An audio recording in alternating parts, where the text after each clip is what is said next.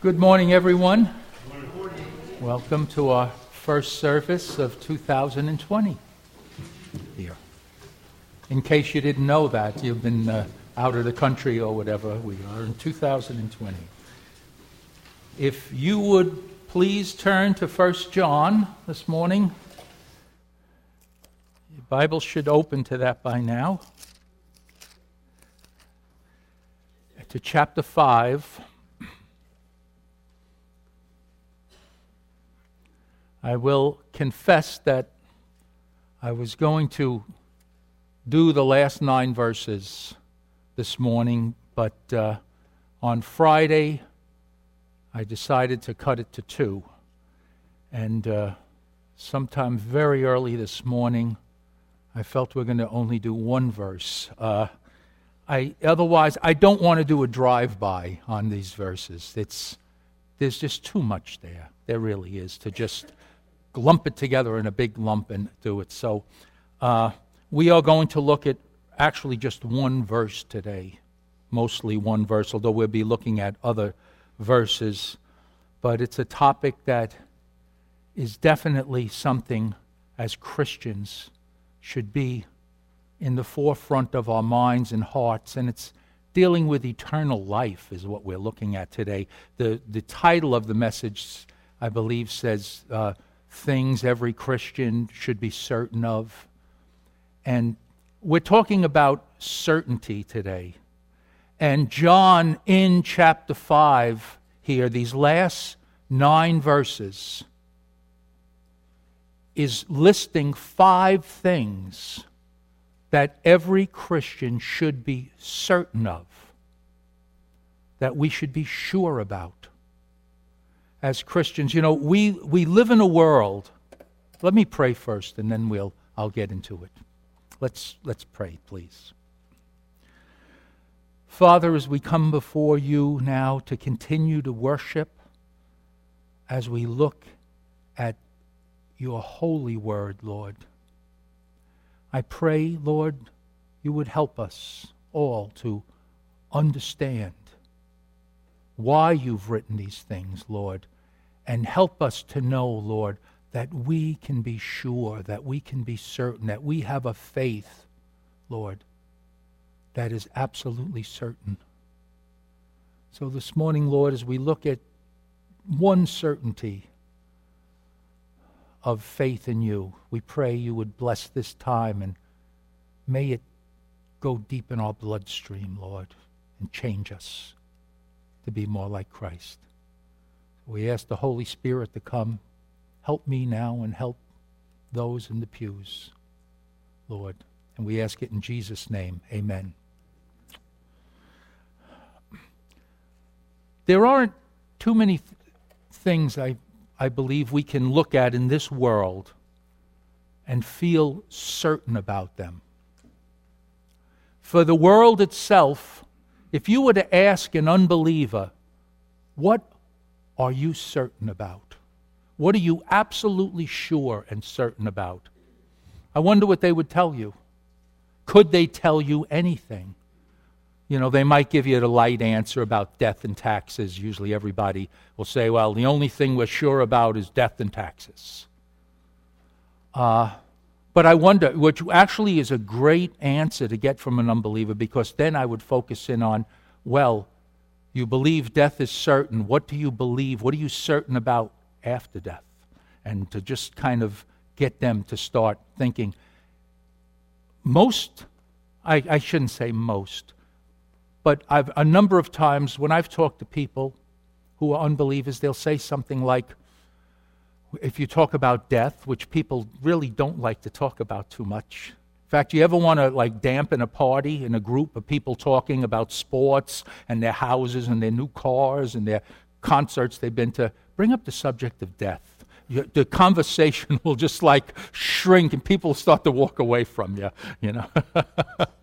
but it's true. It's true. You know, I had that experience with a boss in, in the place I was working. He happened to walk in. He was the head of the corporation.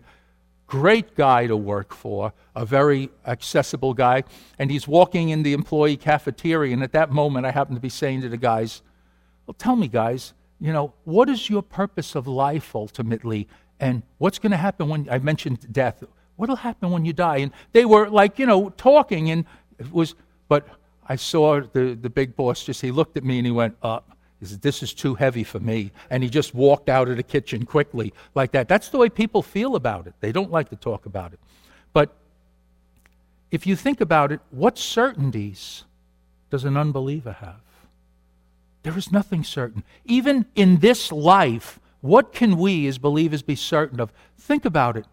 We take out insurance policies and extended warranties. I, Carol and I bought a new Subaru in, in August, a legacy. And the salesman, I'm telling you, raved about the car, praised it up and down. Tell it was the greatest automobile made in the industry. It was great, this and that.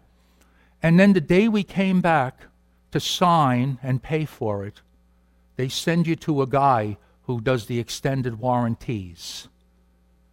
I almost wanted to say, did you ever talk to the salesman? I mean, what basically what are they doing? They're they're swearing this car is the greatest car in the world, and then the guy's basically saying, that's eh, not that good. You need to take an extended warranty on it.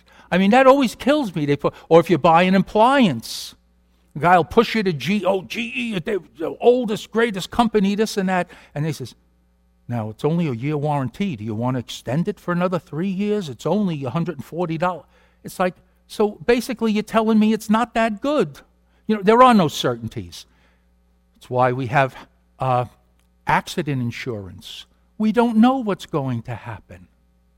We just don't. And I could, I could go on about that, but you, you get the idea. I don't want to waste time on that. There really is nothing in this life that you can be certain of unless you're a believer. We are the only people in this world who have a certainty, an absolute certainty. But the question is do you feel that way about it?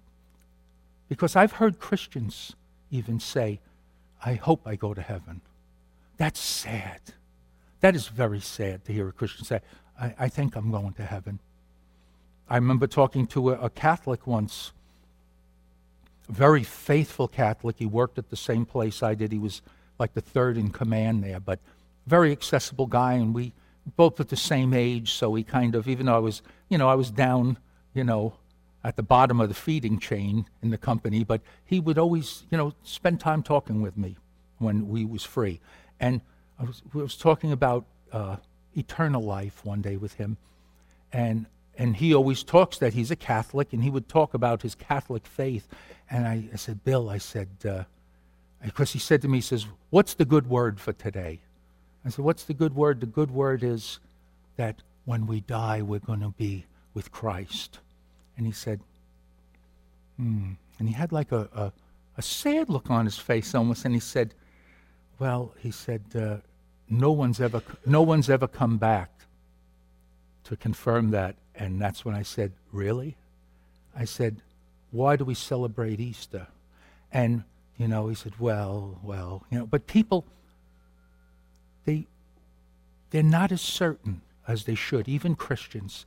And John, if you remember, why did he write this? That we may know. He uses that word 39 times. I believe it's, I could be off a, a no or two, but around 39 times he says, I write this so that we may know, or we know, or they know. He's saying something is certain here. This is something you can bank on. He's saying, We know. In this last section, from verse 13 to 21, John uses the word know seven times. In fact, let me look at verse 13. I write these things to you who believe in the name of the Son of God, so that you may know that you have eternal life. That's going to be our verse today. But look at the rest of this. He says in uh, verse 15, and if we know that he hears us, whatever we ask, we know that we have what we asked of him. Then go to verse 18. We know that anyone born of God does not continue to sin. Verse 19, we know that we are children of God. Verse 20, we know also that the Son of God has come. He keeps using that phrase over and over. We know he's trying to say, you can be certain, you can be sure of this. These are not, as Peter said, you know, these are not some, some stories made up. He says, we were there. We saw him on the mountain. He's talking about the Mount of Transfiguration. Peter's saying, We're eyewitnesses to this. John was an eyewitness. But John is making it clear. He's saying no. In fact, John uses the word for know. There's several words for know. He uses the word oida. That means divine revelation. It's knowing outside of your own feelings. He uses that six of the seven times here in this portion I just read. John's making a point here. And if you recall, the whole book was written for Christians who were still in a church where a lot of people had left because of false teachers. And they weren't sure. And he said, Well, look, I'll give you tests. I'll give you a moral test, he says, as far as, he says, do you have obedience to God's law? Do you love others? Do you love God and do you love others? He said. That's what Christians do. He said, if you're doing that, that's a sign that you're a Christian. He gives them a doctrinal test. He tells them, Do you believe in the right Jesus, that Jesus is all God and all man? He says, Well, that's what a Christian believes. You believe that. Then he asks him, he says, And he says, Do you believe that we have a sinful nature and we struggle with sin? He says, That's that's what Christians believe. So he's giving them these tests to say, You're passing these tests. You can know. And that's when he gets to our verse today I write these things to you who believe in the name of the Son of God, so that you may know that you have eternal life. He says you can be sure that you have eternal life in this uncertain world. But you know, the Bible is filled with absolutes and certainties. There are no absolutes that people believe in in this world if you really look at it. We are a people who, based on truth, everything is relative today. Truth today is subjective. It's from us. It's what we, it comes from within man. God's truth has objectivity. It's outside. It's objective truth. It's a truth that's outside of us. But people have no absolutes today. This is why we're in a world, everything is relative. It's what you believe is right and what you believe is right. And yet, if you tell them you believe the Bible is absolute truth, they'll tell you you're wrong. like that. That's when they don't believe in, in that everybody has their own view of it. But the Bible teaches us absolutes.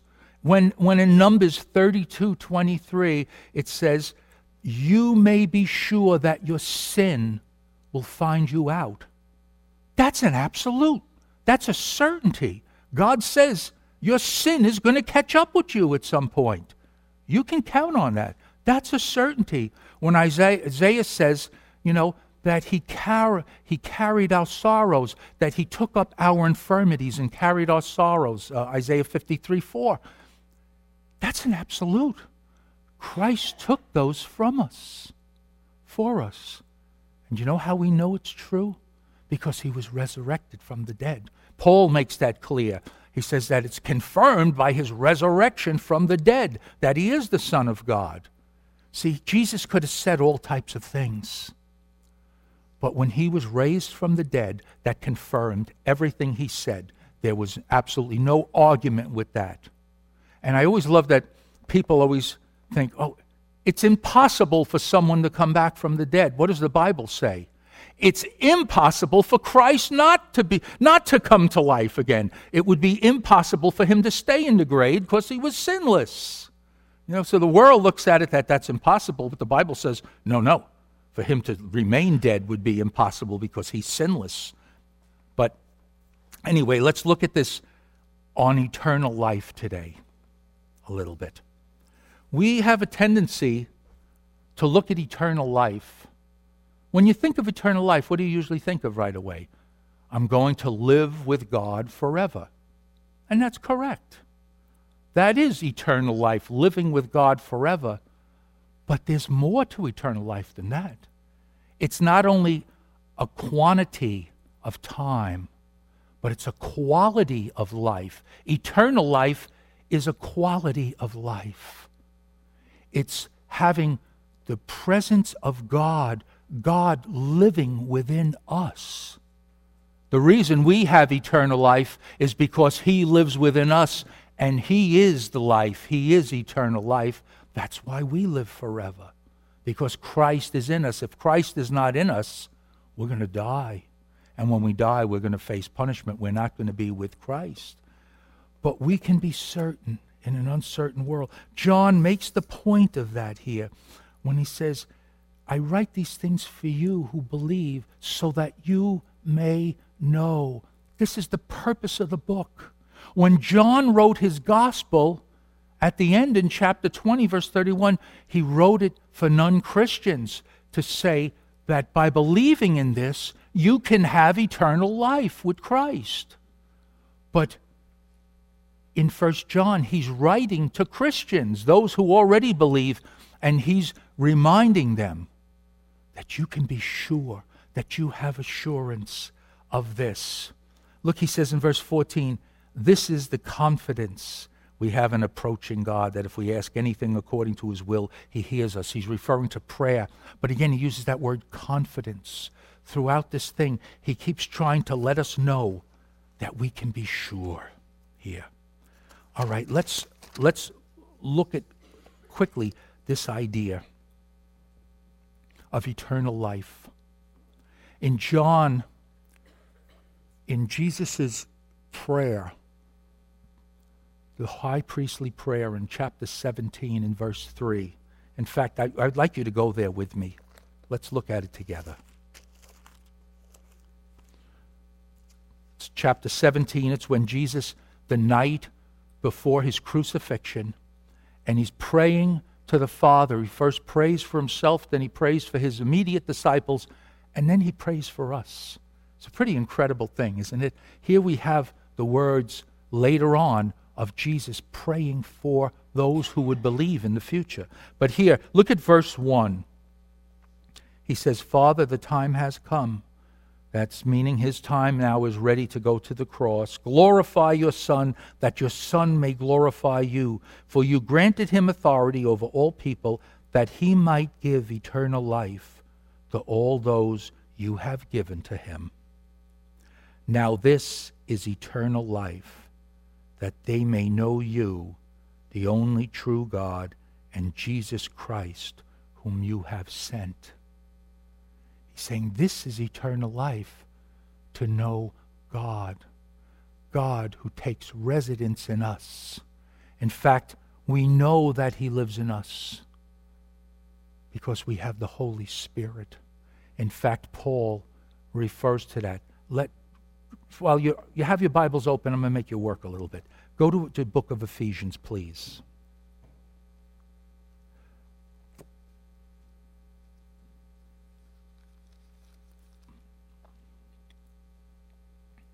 And I'd like you to go to chapter 1 in the book of Ephesians, verse 13.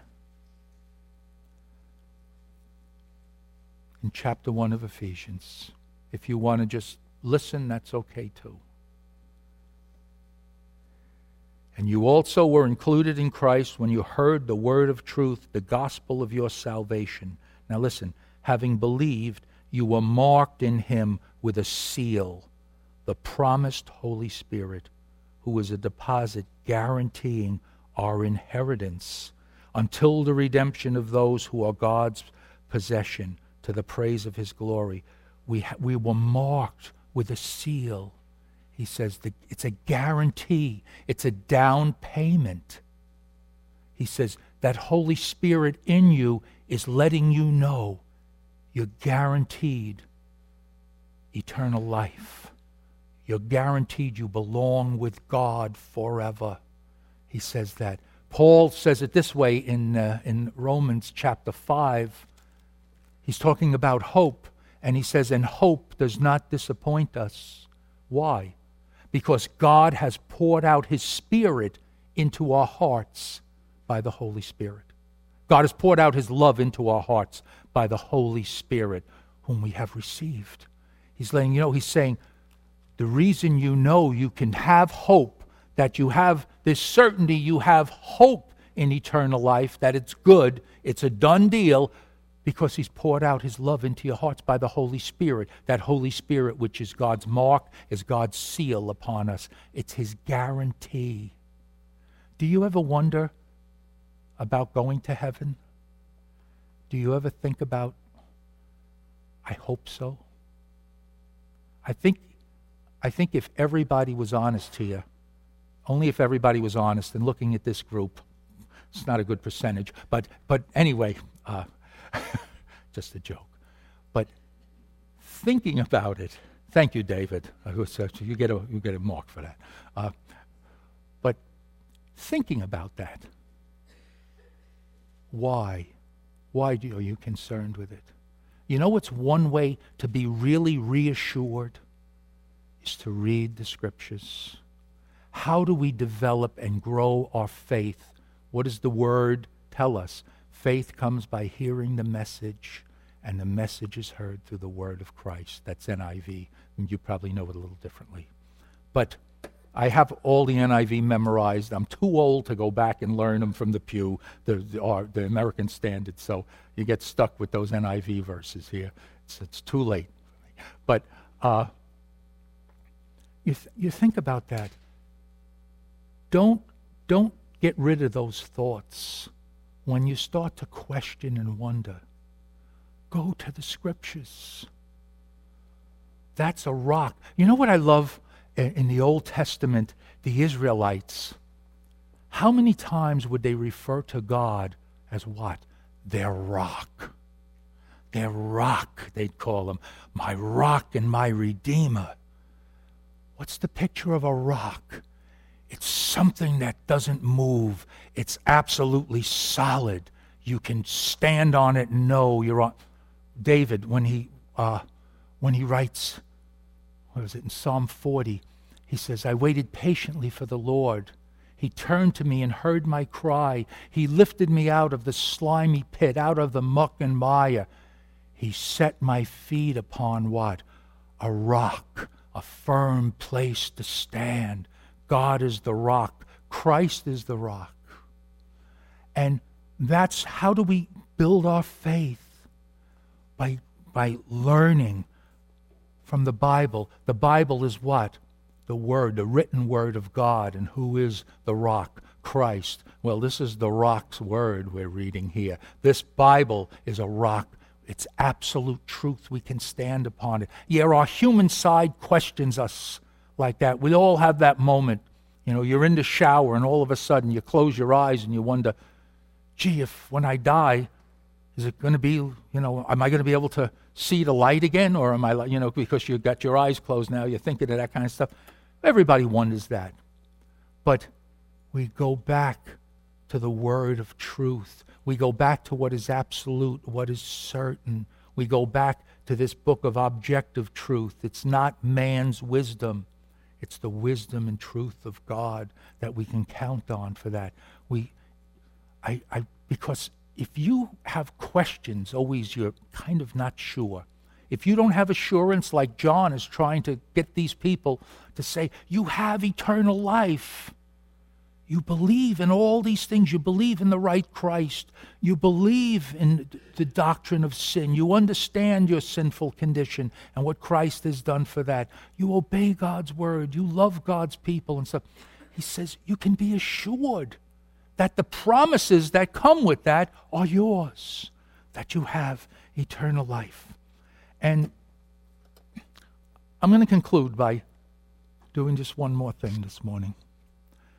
Would you go to, if, if you're in Ephesians or stay in Ephesians, I want you to go to chapter 3. Just for a moment.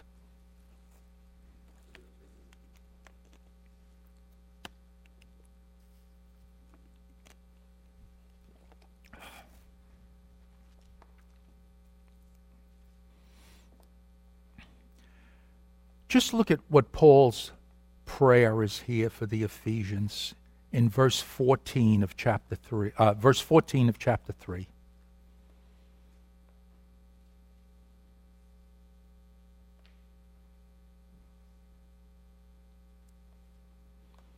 In verse 14, he's praying, he says, For this reason I kneel before the Father. And when he says he, he's kneeling, he's not talking about physical kneeling.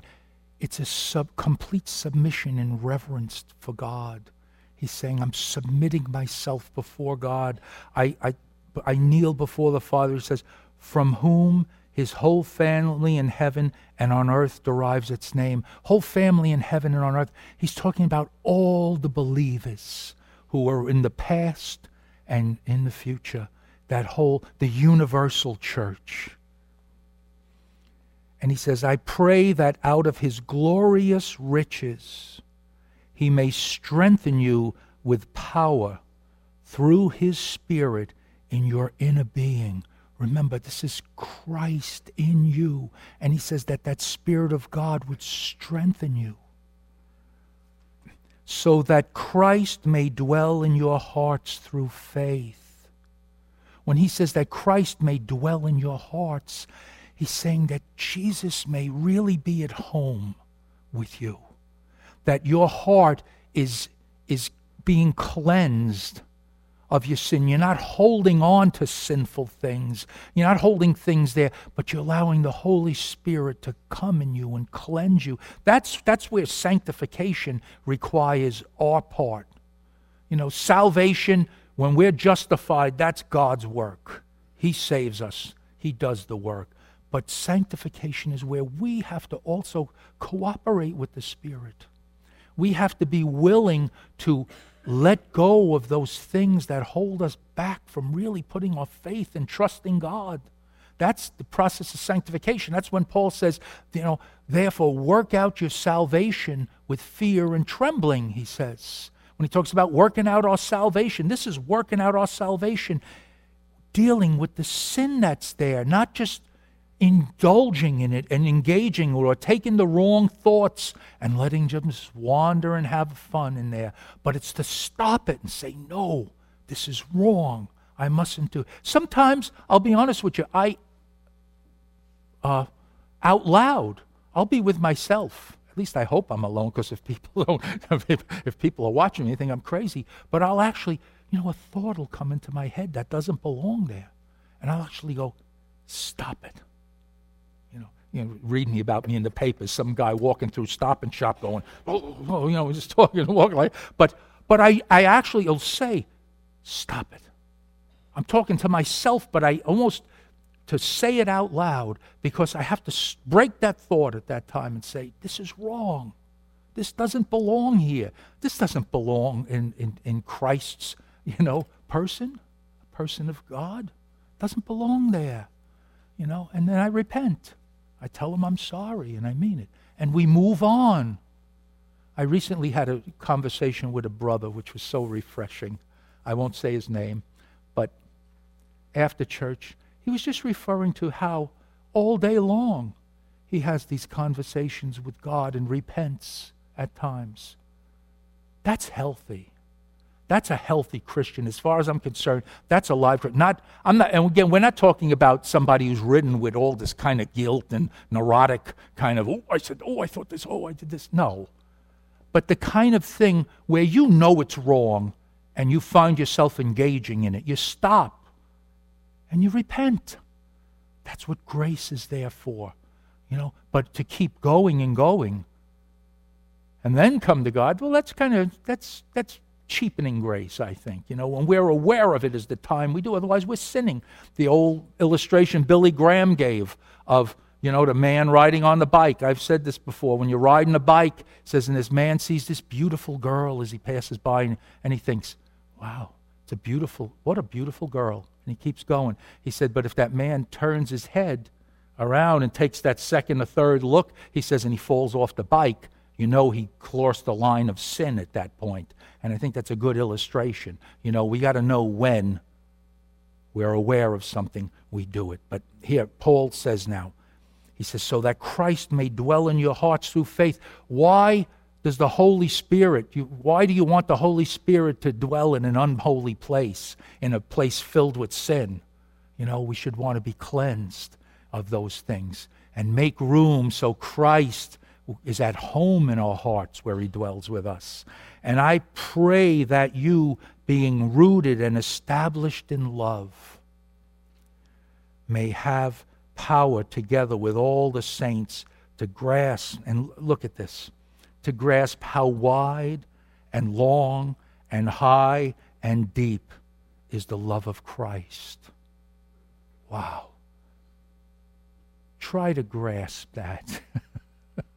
you know, it's so big, but Paul is saying it's so great, but he's asking God to help us that we may begin to understand, because the more we understand how great God's love is for us and what he's done for us, the more we're going to move toward him and trust him and believe him.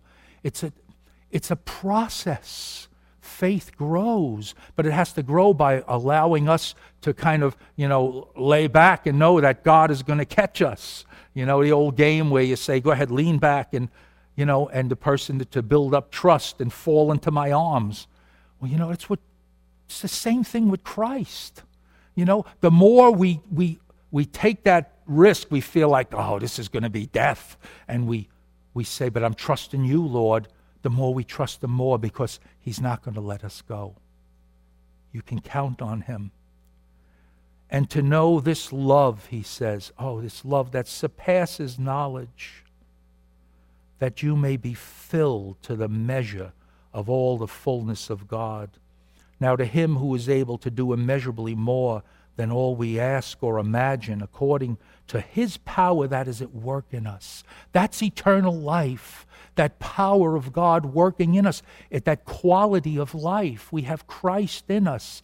That's part of eternal life. It's not only living forever with God, but it's possessing the life of God within us. That's why the moment you're saved, that's when eternal life starts. It doesn't start when you die. It starts now. Christ is living in us already. The one who is eternal is in us, and we also have that eternal life. And he says that work is within us. To him be glory in the church and in Christ Jesus throughout all generations, forever and ever. We could go on and on about this, but John wants us to know, God wants us to know, that we have eternal life and that eternal life is in us now. It's not only forever, forever, the, the period of time. It's a quality of life. Are you living a life worthy of the gospel of Christ? As he says. And when we think about this, what we have, that we have God's presence within us. He lives within us. You want a good meditation? Think about that. Think about that the Holy Spirit of God lives in me? That Christ is in me? That's a meditation you can go for quite a while on and just start to go through and ponder that for a while and realize this is profound what's what's happened to me you know sometimes we can we can be in the faith for years and years and all of a sudden something like that comes upon us and we go holy smokes, I never thought about it this way. I never thought so deeply. But think about this. We're going to take communion this morning. And why do we have eternal life? Because of what Jesus did for us, that we can have him come and live within us, because he was willing to take up our sins and die for us. We now have the life of Christ within us, and we'll have him forevermore because of that. And I'll end with that. Amen.